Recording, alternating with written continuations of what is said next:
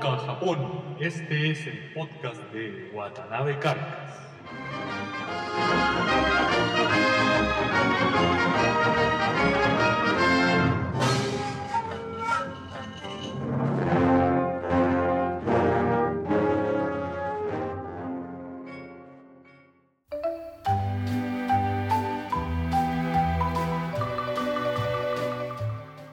Hola amigos, bienvenidos a un nuevo episodio del podcast de Watanabe Carcas. Tal como les prometí la vez anterior, a partir del podcast de hoy vamos a empezar con entrevistas a japoneses, es decir, personas que hayan nacido en Japón, que sean japoneses y que hablen japonés. Esto no quiere decir que nunca más eh, entrevistaré a alguien de habla hispana o incluso de algún otro idioma, de hecho, ya estoy planificando algunas entrevistas en idioma inglés, pero eso ya quedará más para adelante. Me imagino que ya todos vieron el título de este podcast, así que sin más rodeos, voy a representar o reintroducir el programa como corresponde.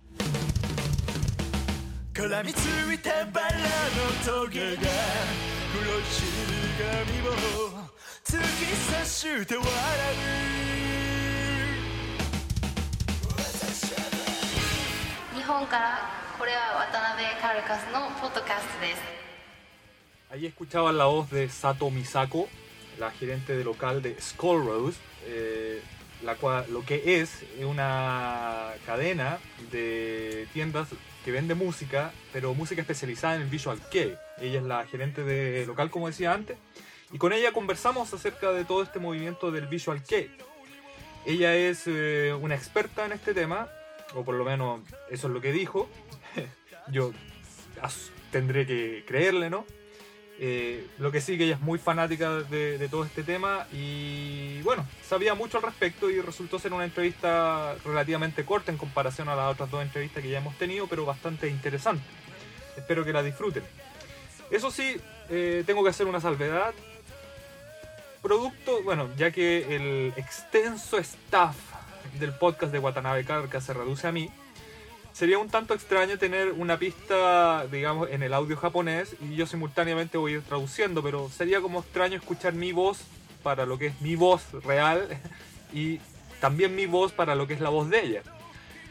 Como ya bien decía antes, el extenso staff del, podcast de Watanabe Carca se, reduce a una sola persona, así que con la magia de GarageBand de Apple, eh, la más maravillosa plataforma computacional del mundo, no me están pagando, lo, hago de fanático solamente, este dicho. Bueno, con la magia de GarageBand eh, hay un efecto en el cual logra cambiar el, estilo de, mi voz de voz masculina a voz femenina. Primera vez que lo voy a ocupar, de hecho es primera, estoy ocupando GarageBand hace dos programas solamente, antes no lo ocupaba pero vamos a ver qué tal resulta. Entonces, para mi voz van a escuchar mi voz, valga la redundancia, y para la voz de Sato Misako van a escuchar también mi voz, pero sintetizada a voz femenina. Veamos cómo resulta. Eh, nuevamente les pido las disculpas. Esto lo, lo, grabé con un micrófono al aire, no una cosa muy compleja, pero el ruido ambiental es menor que el de la entrevista anterior, así que disfruten la entrevista y acá los dejo con ella para conversar sobre el Visual Kei en Japón. Bueno, primero que todo, muchas gracias por la entrevista. No hay problema, el placer es mío. Bueno, para empezar, eh, me gustaría que te presentaras a ti mismo, que, nos contaras quién eres.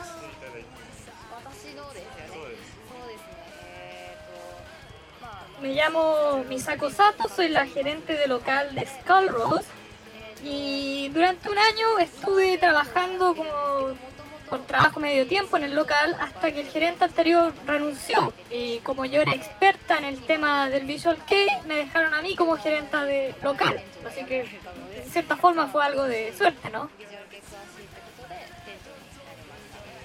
Cuando dices que eres experta, ¿a qué te refieres con eso? ¿Que eres fanática y que por eso conoces todo acerca del Visual Kei? Ah, claro, al, principio comencé escuchando solamente una banda que me gustaba mucho, pero después con el tiempo ya empecé a escuchar muchas más bandas. No es que la escuche todo el día, pero la, escucho bastante y empecé a escuchar bandas que son desde, desde independientes hasta bandas que ya son grandes y que, y que están firmadas por grandes sellos. Así que a partir de eso me hice experta. El nombre de la tienda de la cual el gerente se llama Skull Rose. ¿Por qué no nos cuentas qué tipo de tienda es? ¿Qué tipo de local es Carlos? A ver, el dueño de la tienda tenía ya una opinión formada acerca de lo que era el Visual Kei y él lo quería mostrar de la mejor forma posible, de hacer que el Visual Kei fuera no, mostrado en Japón de una manera muy muy atractiva. Así que por eso a él se le ocurrió el nombre de Skull Rose y vino con el concepto de mostrar todo este tipo de, música, como ya bien dije, de una forma atractiva para los consumidores, ¿no? Bueno, entonces hablemos ahora de acerca de lo que es el Visual Kei. En el extranjero, el Visual Kei, bueno, no sé si es eh, conocido o no, pero por lo menos la gente que tiene interés en la cultura japonesa sabe de lo que se trata el Visual Kei o re- reconoce el nombre. ¿Por qué no nos cuentas, por qué no me cuentas un poco qué es el Visual Kei? ¿Qué es el Visual Kei? Ah, es una pregunta difícil, pero yo creo que está relacionado con la propuesta atractiva de mostrar la música. Eh, generalmente estas son bandas que, a diferencia del J-Pop, ellos componen su propia música y tocan su propio instrumento en vivo y le sacan mucho partido a la puesta en escenas que ellos tienen, la forma de mostrarse. Eso es lo más interesante y yo diría que es lo que define la esencia de lo que es el Visual Kei. Mm, el juntarse a tocar la música que ellos componen y mostrarla, no solamente en sonido, sino visualmente. Bueno, en el nombre Visual Kei, el, el nombre visual es un poco obvio, pero ¿qué significa ese Kei? ¿Qué? ¿De qué? ¿De, de, de dónde viene el término qué? Bueno, qué significa estilo, ¿no? Y por lo tanto esto se remonta a la época en que, claro, en Japón antes del visual kei había rock, había pan- punk rock, estaba el J-pop. Y dentro del J-pop o dentro de, de otro subestilo estaba, había gente que hacía énfasis en la presentación de ellos, especialmente en el maquillaje. Cantaban con mucho maquillaje puesto encima, digamos y por lo tanto ellos mismos se definieron como visuales. Así que de ahí viene el término visual que, o sea, en el fondo el estilo visual de música, ¿no? Pero el Visual Kei no es J-Pop. Pero ¿dónde está la diferencia entonces? La verdad es que no está definido en términos concretos lo que es el visual kei. De hecho, musicalmente hablando, uno podría hablar de visual kei de muchas bandas que son o suenan J-pop, simplemente muy tradicional J-pop. Lo que pasa es que las bandas se definen a sí mismas dentro del estilo visual que ellos presentan, por lo tanto las bandas se, se llaman a sí mismas visual kei. ¿Desde cuándo podemos hablar acerca de lo que conocemos ahora como el, el Visual Kei? A ver, a ver, ¿desde cuándo? ¿Desde cuándo? Es un poco complicada la pregunta, pero uno podría referirse a lo que conocemos a hoy como el Visual Kei más o menos a partir de los años 90, o sea, hace unos 20 años atrás aproximadamente. Por aquel entonces el maquillaje y la puesta en escena no era tan recargada como la que había ahora, pero ya se podría hablar una cosa del proto visual kei, por decirlo de, de- de alguna manera. Ahora las raíces del visual kei definitivamente están en la década de los 80, así que la década de los 80 los precursores y los 90 el visual kei como lo que conocemos hoy en día. ¿Y cuál fue la banda que empezó con esto? Mm, es complicado hablar de cuál fue la banda que comenzó con esto, pero por aquella época los más populares eran Ex Japan o Seikimatsu y bueno, una vez que ellos se hicieron famosos, muy famosos, eh, ayudaron a, a contribuir con el desarrollo o la expansión de lo que conocemos ahora como el Visual Kei. Ahora podríamos decir que el estilo Visual Kei es propio de Japón. Yo personalmente no entiendo mucho lo que es el Visual Kei, pero sé más de lo que es el metal. Pero en otros países, qué sé yo, hay movimientos como el rock o el punk o el- incluso el metal, pero no son del estilo visual como en, Japón. O sea, este es una cosa, un fenómeno musical, visual que se da solamente acá, ¿verdad?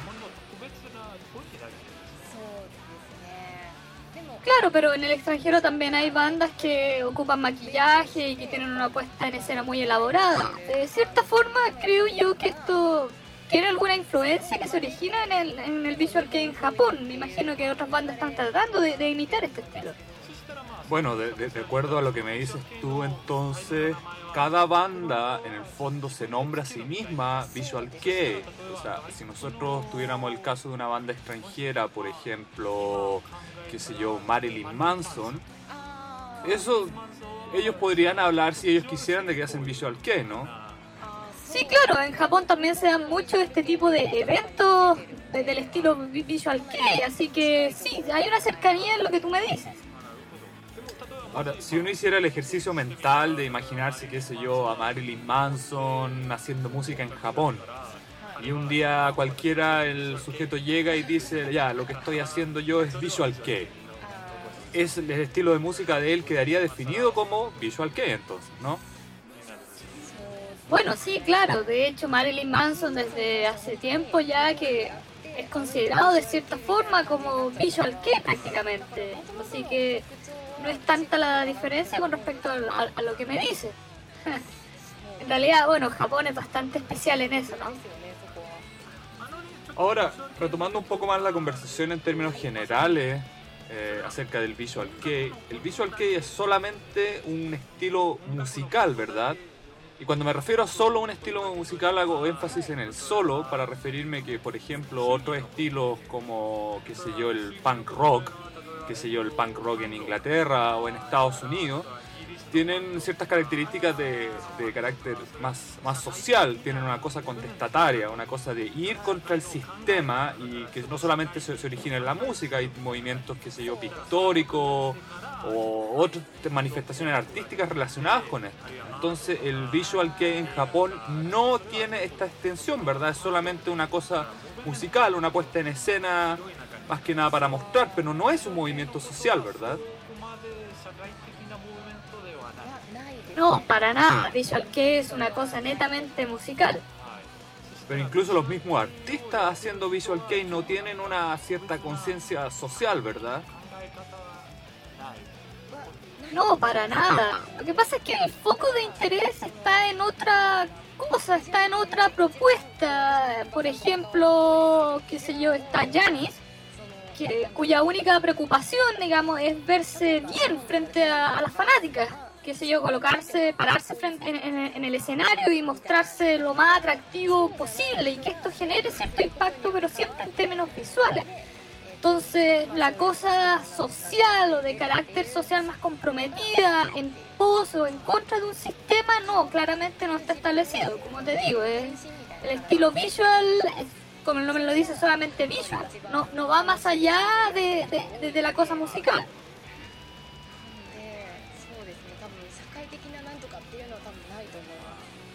Entonces la propuesta visual juega un rol, incluso se podría hablar, más importante que la misma música. O sea, Imaginemos que hay una banda o un sujeto que toca música y el tipo es extremadamente virtuoso, pero tiene una propuesta visual que, qué sé yo, está parado en el escenario con terno y corbata. Pero el tipo es realmente bueno en lo que hace, pero a raíz de esa característica, de esa presentación visual, el tipo simplemente no es visual que, a pesar de que toque un estilo que se podría asemejar a eso, ¿verdad?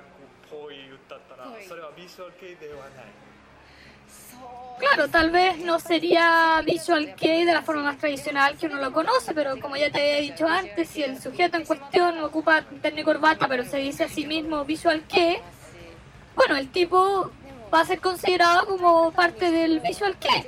Ahora, el Visual Kei, claro, es una cosa visual, pero también tiene que ver algo con la música, que lo diferencia de otros estilos como el J-Pop, hay una cosa mucho más elaborada también musicalmente. Pero, ¿qué, ¿qué, es lo diferente con respecto al J-Pop? Por ejemplo, las letras. Yo personalmente, como, como ya te decía antes, soy más fanático de lo que es el, de, lo que es el metal, y en especial el metal progresivo.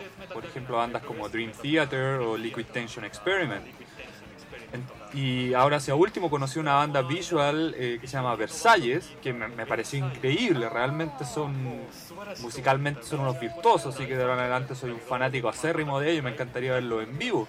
Pero claramente en ese estilo hay una propuesta lírica mucho más profunda, las letras de las canciones tienen un significado mucho más pesado, si se podría decir de alguna forma.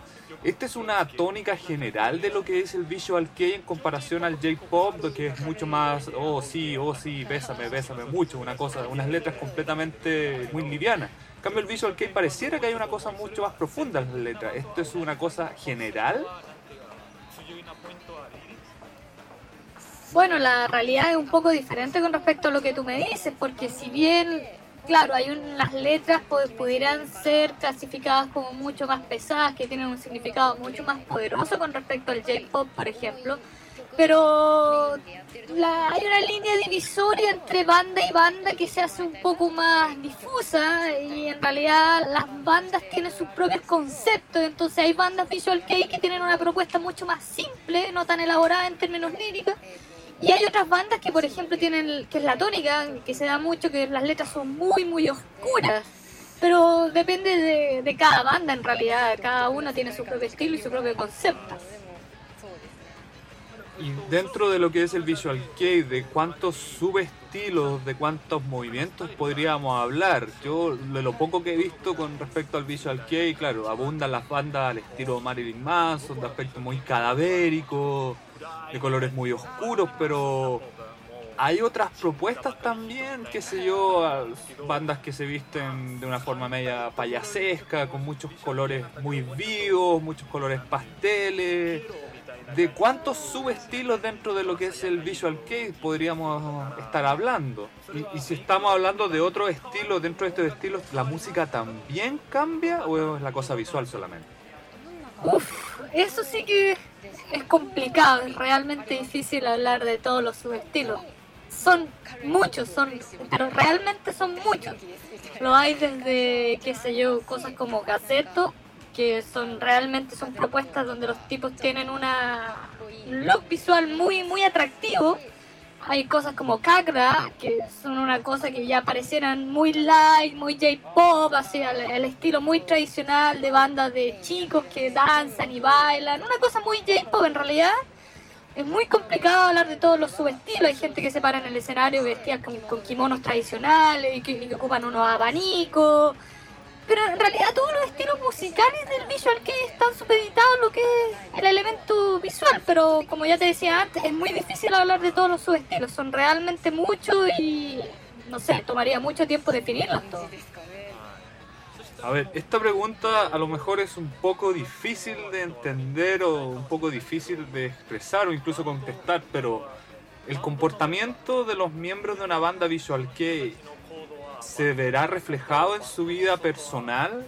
O sea, los tipos, claro, en el escenario puede que tengan toda una propuesta muy oscura y visualmente muy atractiva, pero una vez que llegan a sus casas, que se yo, a sus hogares, los tipos seguirán siendo influenciados por la música y esta propuesta visual o, o los tipos volverán a la normalidad y serán, qué sé yo, padres de familia completamente normales, no es que no sean normales, sino completamente tradicionales o del estilo que uno vería en todas partes, de este tipo de gente más, más normal. ¿Será así o no? Sí, claro, yo creo que hay una relación entre ambos. Generalmente la gente que hace visual que se ve influenciada por su propia música, por lo general las bandas que tocan estilos más oscuros, mucho más negativos, son personas que están generalmente en, su casa y que no salen mucho en realidad, o que están en el estudio y que no salen mucho, no tienen mucho contacto con el exterior. En cambio, los que hacen un estilo mucho más alegre, más similar al J-pop, son gente mucho más, qué sé yo, más brillante en términos visuales, son gente que sale más, mucho más activo. En realidad se ven bastante influenciados según el estilo que ellos eh, practiquen, ¿no? Las bandas extranjeras generalmente tienen un comportamiento que se podría llamar como rockstar, o sea, tienen esta cosa del sexo, drogas y rock and roll muy metida en la sangre. ¿Cómo es la realidad en, Japón? Eh, los tipos beben alcohol, así se, se desbandan, sexo y drogas al por mayor, o es una realidad completamente diferente? Considerando que Japón en sí como cultura y como sociedad es mucho más reservada en estos temas, entonces me imagino que este asunto de los rockstars, del sexo, del droga, rock and roll en todas partes del mundo, pero ¿cómo es esto en la cultura visual que en Japón? De, haber este tipo de gente es probable que lo haya, pero en general, claro, los japoneses son mucho más reservados en, este, en esas cosas, entonces generalmente las bandas visual que tienen su presentación en vivo, tienen su concierto, se el concierto y los tipos se van al backstage y después se van a la casa. Eh, son bastante cuidadosos en esos aspectos. Los tipos, claro, participan en estos conciertos y después se van al hotel si, están en gira. Pero no, no, en realidad tienen un comportamiento bastante más reservado y bastante más normal de lo que en general de los rockstars son, ¿no? Onda, después del concierto se van a la casa y juegan con los niños y con la señora, una cosa así, ¿no? Claro, se bajan del escenario y vuelven a la normalidad, ¿no? Bueno, es claro que el Visual Kei tiene un aspecto visual tremendamente relevante, pero una de las cosas que llama la atención de estas bandas es el carácter andrógeno que tienen los miembros más masculinos de, de las bandas este look que es muy femenino muchas veces. Entonces, no sé si hubiera una banda que se denominara Visual Kei, pero que tuviera un aspecto muy masculino. Podría ser una banda Visual Kei.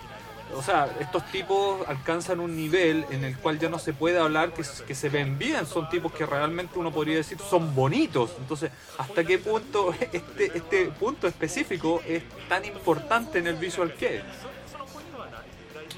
Sí, definitivamente ese punto es muy muy importante, es una de las principales características del visual que ahora. Aunque no siempre fue así. En un principio las bandas precursoras de lo que era el visual que, claro, se maquillaban y tenían una propuesta visual muy atractiva, pero era una cosa más que nada por explotar la, diferencia que ellos tenían con el J-Pop más, más, más tradicional, una cosa mucho más excéntrica pero ya en el último tiempo este estilo de que de lo que los chicos se ven mucho más delgados, se maquillan mucho y que parece que desde lejos, incluso de cerca, podrían pasar por mujeres, es una cosa muy relevante y a las fan femeninas les gusta mucho ese estilo, es muy muy importante. Pero, ¿qué es lo que es interesante para las fan femeninas acerca de, de este look? Una cosa eh, a alguien le, encantaría que cierta persona, cierta banda se transformara en su novio o en una cosa que hay que ver desde lejos, una cosa mucho más eh, un ídolo solamente que se mira pero no se toca. ¿Qué, qué, qué es lo atractivo de este look? Sí, este es un aspecto muy interesante, sobre todo en lo que es el visual que, bueno, en Japón, claro está. Pero lo que ocurre acá es que hay una relación de, proximidad mucho mayor entre, entre las bandas y sus seguidoras. Entonces, bandas como Janis, que tienen un look muy atractivo y también muy andrógeno, como hablábamos anteriormente, no es una cosa que se ve desde lejos, sino que se produce mucha más atracción del hecho de que los tipos tocan en vivo y después se bajan del escenario y comparten con las fans muy de cerca.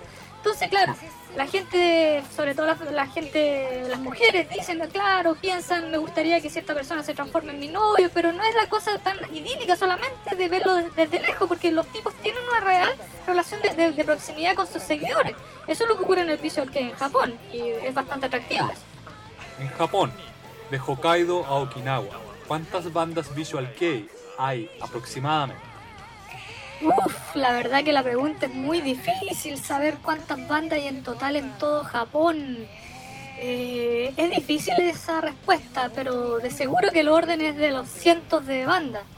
Y es difícil saberlo fundamentalmente porque no solo hay bandas de, distribución nacional, hay bandas de, que pertenecen a una área muy local, muy suburbana, que no ni siquiera han sacado discos, que solamente tienen demos, pero que de todos modos hacen presentaciones en vivo y que son conocidos dentro de su área y que también pertenecen obviamente a la escena visual que así que decir el número exacto es muy difícil, pero son muchas. Bueno, en Japón aparecen nuevas bandas Visual Kei prácticamente todos los meses, ¿no es cierto? Así que imaginemos una banda ya consolidada, o no realmente consolidada, pero relativamente popular. ¿Qué es lo que tiene que hacer para mantenerse en la cima, para que su popularidad no decaiga? Tiene que preocuparse mucho de la imagen, eh, tiene que preocuparse mucho de que la música sea de gran calidad cuáles son los pasos que debería hacer una banda. Imagínate que tú tienes tu propia banda. ¿Qué es lo que tendrías que hacer para que ésta se llegara a cierto límite, a cierto nivel y se mantuviera en esa popularidad? Lo que a los fanáticos más les interesa de las bandas visual que es su apariencia visual. Por lo tanto, una banda se podría esforzar mucho y llegar a la cúspide, llegar a la cima, tener un muy buen estilo musical, ser muy virtuoso, pero si no se ven bien, si no son atractivos, simplemente les va a ir mal. Al fan lo que le interesa es la cara, lo que se puede ver de este estilo. La música pasa a un segundo plano en ese aspecto y bueno, esa es la principal característica de lo que es el visual que. Ahora, el aspecto de juventud es muy importante también en estas bandas. Bueno, también para mantener ciertos niveles de popularidad, las bandas tendrán que sacar discos en forma periódica. ¿Con qué periodicidad sacan discos las bandas? ¿Una vez cada al año? ¿Una vez cada seis meses? ¿Con qué frecuencia sacan discos las bandas Visual Kei? Lo usual es una vez cada tres meses aproximadamente. Una vez cada tres meses, increíble. Bueno, en Japón es algo normal esto y no solamente las, las bandas Visual Kei lo hacen, sino que las bandas J-Pop también sacan una vez cada tres meses. Ahora, después de este tiempo, cuando logran sacar los suficientes singles, después sacan un disco completo. Ah, un single cada tres meses, ah, eso es más entendible. Considerando el año 2010, que ya está próximo a terminar, la banda Visual Kei más popular este año, ¿cuál fue? Bandas realmente populares este año en Japón no hay. Y esto es fundamentalmente porque el tema de Visual Kei, las bandas en popularidad suben y bajan constantemente. Generalmente las que ya se consolidan como populares no cambian, como por ejemplo el caso de Gazeto, Shido o Nightmare. Entonces la pelea real se da en las ligas menores, digamos, en las bandas que están más hacia el centro, pero en la cúpula, en, el, en la cúspide de las bandas populares, esto no cambia. Generalmente son las tres principales bandas este año y como dije antes no cambia. Ahora últimamente el número de bandas Visual Kei ha crecido bastante, pero más que crecido se ha producido un recambio generacional. Hay muchas bandas que ya llevan poco más de 10 o casi 10 años tocando y se han producido muchos rompimientos.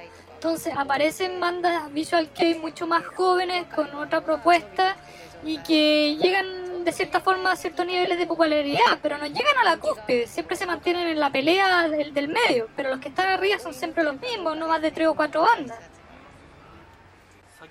Ya conversamos que en Japón hay cientos de bandas Visual Kei. Y me quería referir a otra cosa. En los norteamericanos ocupan el concepto, el término de, de- de American Dream, el sueño americano, esta cosa de partir muy desde abajo y que a, a- que a punta de sangre, sudor y lágrimas llegan a la cúspide. En Japón también se da esto, en especial con las bandas Visual Kei o generalmente al- alguien de la banda tiene algún contacto en la industria musical y llegan fácil, digamos, a sacar discos y todas estas cosas. Porque, por ejemplo, en Japón, en otros estilos musicales, es muy común que en las estaciones del tren afuera hay gente que llega con su guitarra, con su amplificador, se conecta, empieza a tocar y hasta que algún conocido y ellos tienen el sueño de llegar a la cima, de hacerse famoso y tener dinero, y, pero parten muy desde abajo y que a través de estos pequeños mini conciertos en las estaciones llegan a la cúspide, a- en este American Dream, en este sueño americano, a mucha punta de esfuerzo, sangre, sudor y lágrimas. ¿Cómo es este asunto de... esto tiene alguna relación con el Visual Kei también? Eh, tal vez lo que ocurre en Japón es un poco diferente, ya que, bueno, también hay gente que quiere llegar a la cúspide y que sueña con eso, pero en general la tónica de las bandas visual es generalmente el querer mostrar su música, hacer música o mostrar cierta puesta en escena y hacer que la gente se sienta interesada en eso. Entonces cada uno podrá tener sus propios sueños, pero en general es una cosa mucho más de, ese estilo, del querer mostrarse frente a un público y que el público disfrute con la puesta en escena. Tengo la impresión de que en Japón el Visual Kei todavía es un poco considerado como underground. Yo personalmente no veo mucho, por ejemplo, MTV, pero cuando lo veo me doy cuenta que el, Visual Kei está confinado a un espacio tarde en la noche de 30 minutos y que durante todo el día solamente dan J-Pop. Lo mismo ocurre con las radios, las radios no- normales que generalmente tienen un espacio muy reducido del J-Pop. Entonces, ¿es el Visual Kei considerado en Japón todavía un movimiento de características underground? Sí, claramente mucho menos masivo que otros estilos. A nuestra tienda siempre llega gente que se impacta por el look que tiene en nuestra tienda y siempre es considerada como una cosa mucho más marginal. Pero en el último tiempo ha habido un incremento, sobre todo en edades escolares. Llegan muchos chicos acompañados de sus padres, los padres los, los tienen que traer. Eh, y ellos vienen interesados en la música y los que finalmente terminan interesándose en la música tanto o más que los hijos son los propios padres. Entonces se, se ha producido una penetración por parte del Visual Kei en otros segmentos etarios muy fuerte en el último tiempo. Ahora, yo no diría que el Visual Kei es under. Claramente tiene una penetración mucho menor que otros estilos como el J-Pop, pero tiene en su justa medida un rango de popularidad bastante aceptable, pero no underground. Ah, ese es un aspecto interesante de lo que quería preguntar. ¿Cuál es el promedio de edad de los fanáticos que escuchan la música visual que 20 años aproximadamente, pero en el último tiempo vi un descenso en la edad. Eh, está, está viniendo mucho más gente joven a la tienda a comprar música. Dentro de los fanáticos del Visual Kei hay rivalidades que los llevan, qué sé yo, a confrontaciones, a pelearse entre ellos por producto de ciertas diferencias entre gustos de banda, o todo se supedita a una cosa de escuchar música solamente. Rivalidades las hay y muy fuertes. De hecho, que se produce esto que conversábamos antes, que hay mucha gente, sobre todo las mujeres, que son fanáticas de un miembro de una banda, pero hay otra facción, hay otras mujeres, hay otro grupo que les gusta a otro miembro, entonces discuten entre ellas y se pelean quién es el mejor o quién es el más apuesto, pero esta rivalidad la hay. Hay rivalidad, pero no se produce una cosa ofensiva, no hay agresividad, no pienses tú que se llega a las manos en estas peleas. Este año la economía mundial se ha visto afectada de una recesión económica brutal. ¿De qué forma ha afectado, como lo han visto ustedes en la tienda, eh, con la venta de, la música? ¿Ha bajado la gente que compra los CDs en forma original, los, formato duro? ¿Ha, ha bajado? Algo de influencia ha tenido eso, la gente que compra música es menos, pero también la influencia mayor es que la gente está descargando más música a través de internet. Yo creo que eso es mucho más significativo que, una recesión económica. Pero de todos modos, los fanáticos de la música visual que siempre prefieren comprar el CD, el formato duro, tener la caja y el disco. Ese es un punto importante en el último tiempo con la consolidación del iTunes Store como un modelo viable de negocio de venta de música esto pareciera tener un impacto, pero por lo que tú me dices, en lo que es la música Visual Kei no lo ha tenido tanto. No, el efecto no ha sido tanto porque en el formato duro la gente puede obtener otras cosas que no lo tiene a través de, la, de lo digital, como, qué sé yo, los comentarios, las firmas, las letras, las carátulas. Sí, en realidad si consideramos que el aspecto visual de lo que es el Visual Kei es sumamente importante, las carátulas son realmente hermosas, así que es mejor tenerlas. No, claramente. De hecho, hay muchos clientes que llegan, ven un CD, lo compran, independiente de la música que sea, están mucho interesados en la carátula que es la música misma. Así que es un aspecto importantísimo este. Bueno, muchas gracias por la entrevista. Y ahí teníamos a Sato Misako, la gerente de local de Skull Rose, esta tienda especializada en la venta y distribución de música Visual Kei en Japón. Espero que les haya gustado la entrevista y me quiero poner el parche antelería, como decimos en buen chileno, para la gente que a lo mejor esperaba más de la entrevista o a lo mejor no, a lo mejor está conforme, pero tengan claro que claramente hay otros sitios donde buscar información mucho más acabada, que sea en el mismo Wikipedia o incluso hay libros dedicados al, al Visual Kei. Si hay gente que esperaba un análisis o una conversación social de características más antropológicas y las raíces culturales del... No, eh, la, idea de, de la entrevista es conversar con, de, de, primera mano con gente involucrada, en este caso, bueno, no directamente en una banda, pero con gente involucrada en el medio.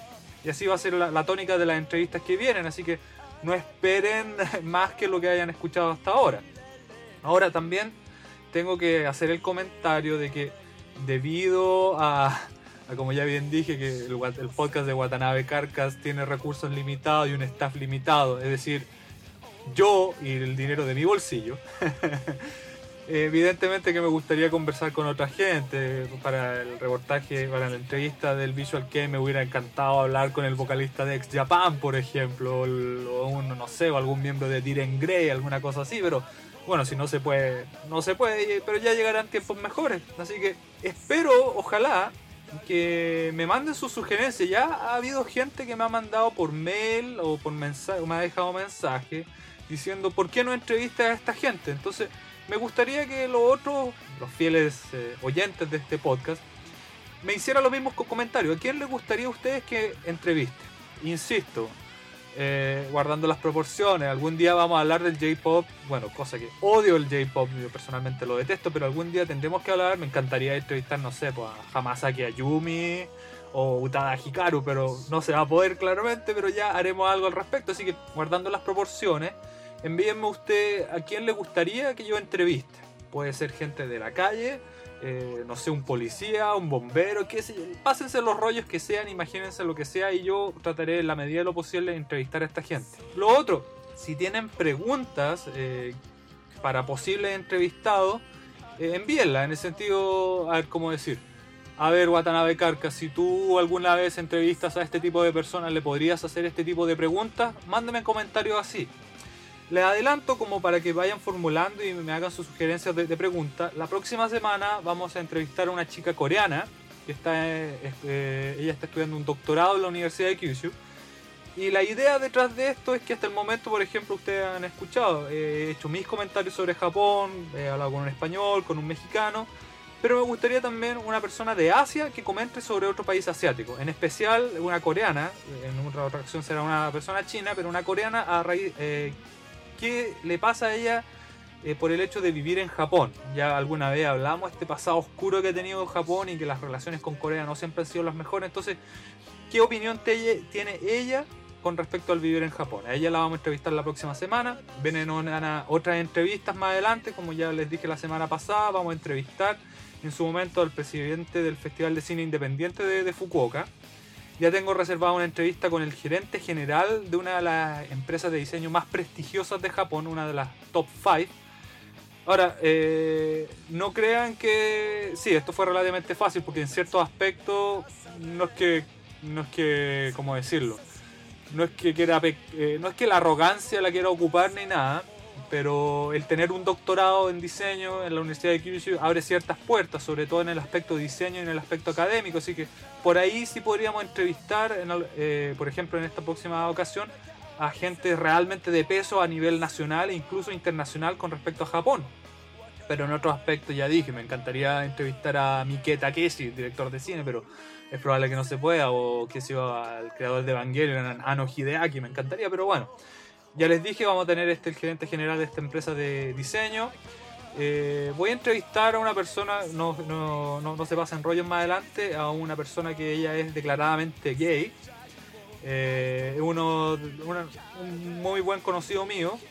Eh, y lo voy a entrevistar para conversar este tema que muchas veces pareciera ser tabú y no solamente en la sociedad japonesa, pero él tiene bastantes conocimientos de, esto y es un tema que yo creo que es bueno abordar en, en su momento, así que lo vamos a entrevistar.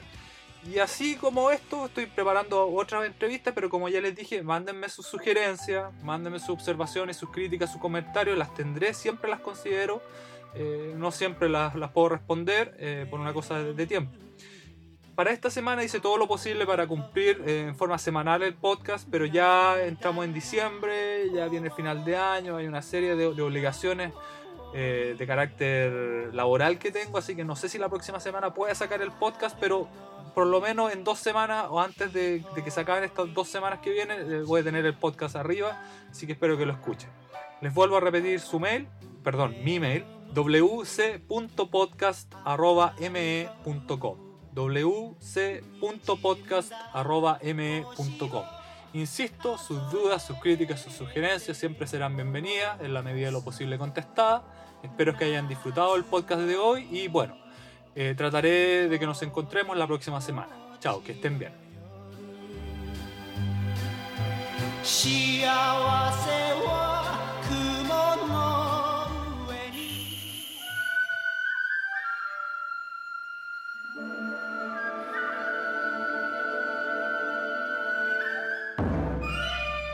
Desde Fukuoka, Japón, este ha sido el podcast de Watanabe Carcas.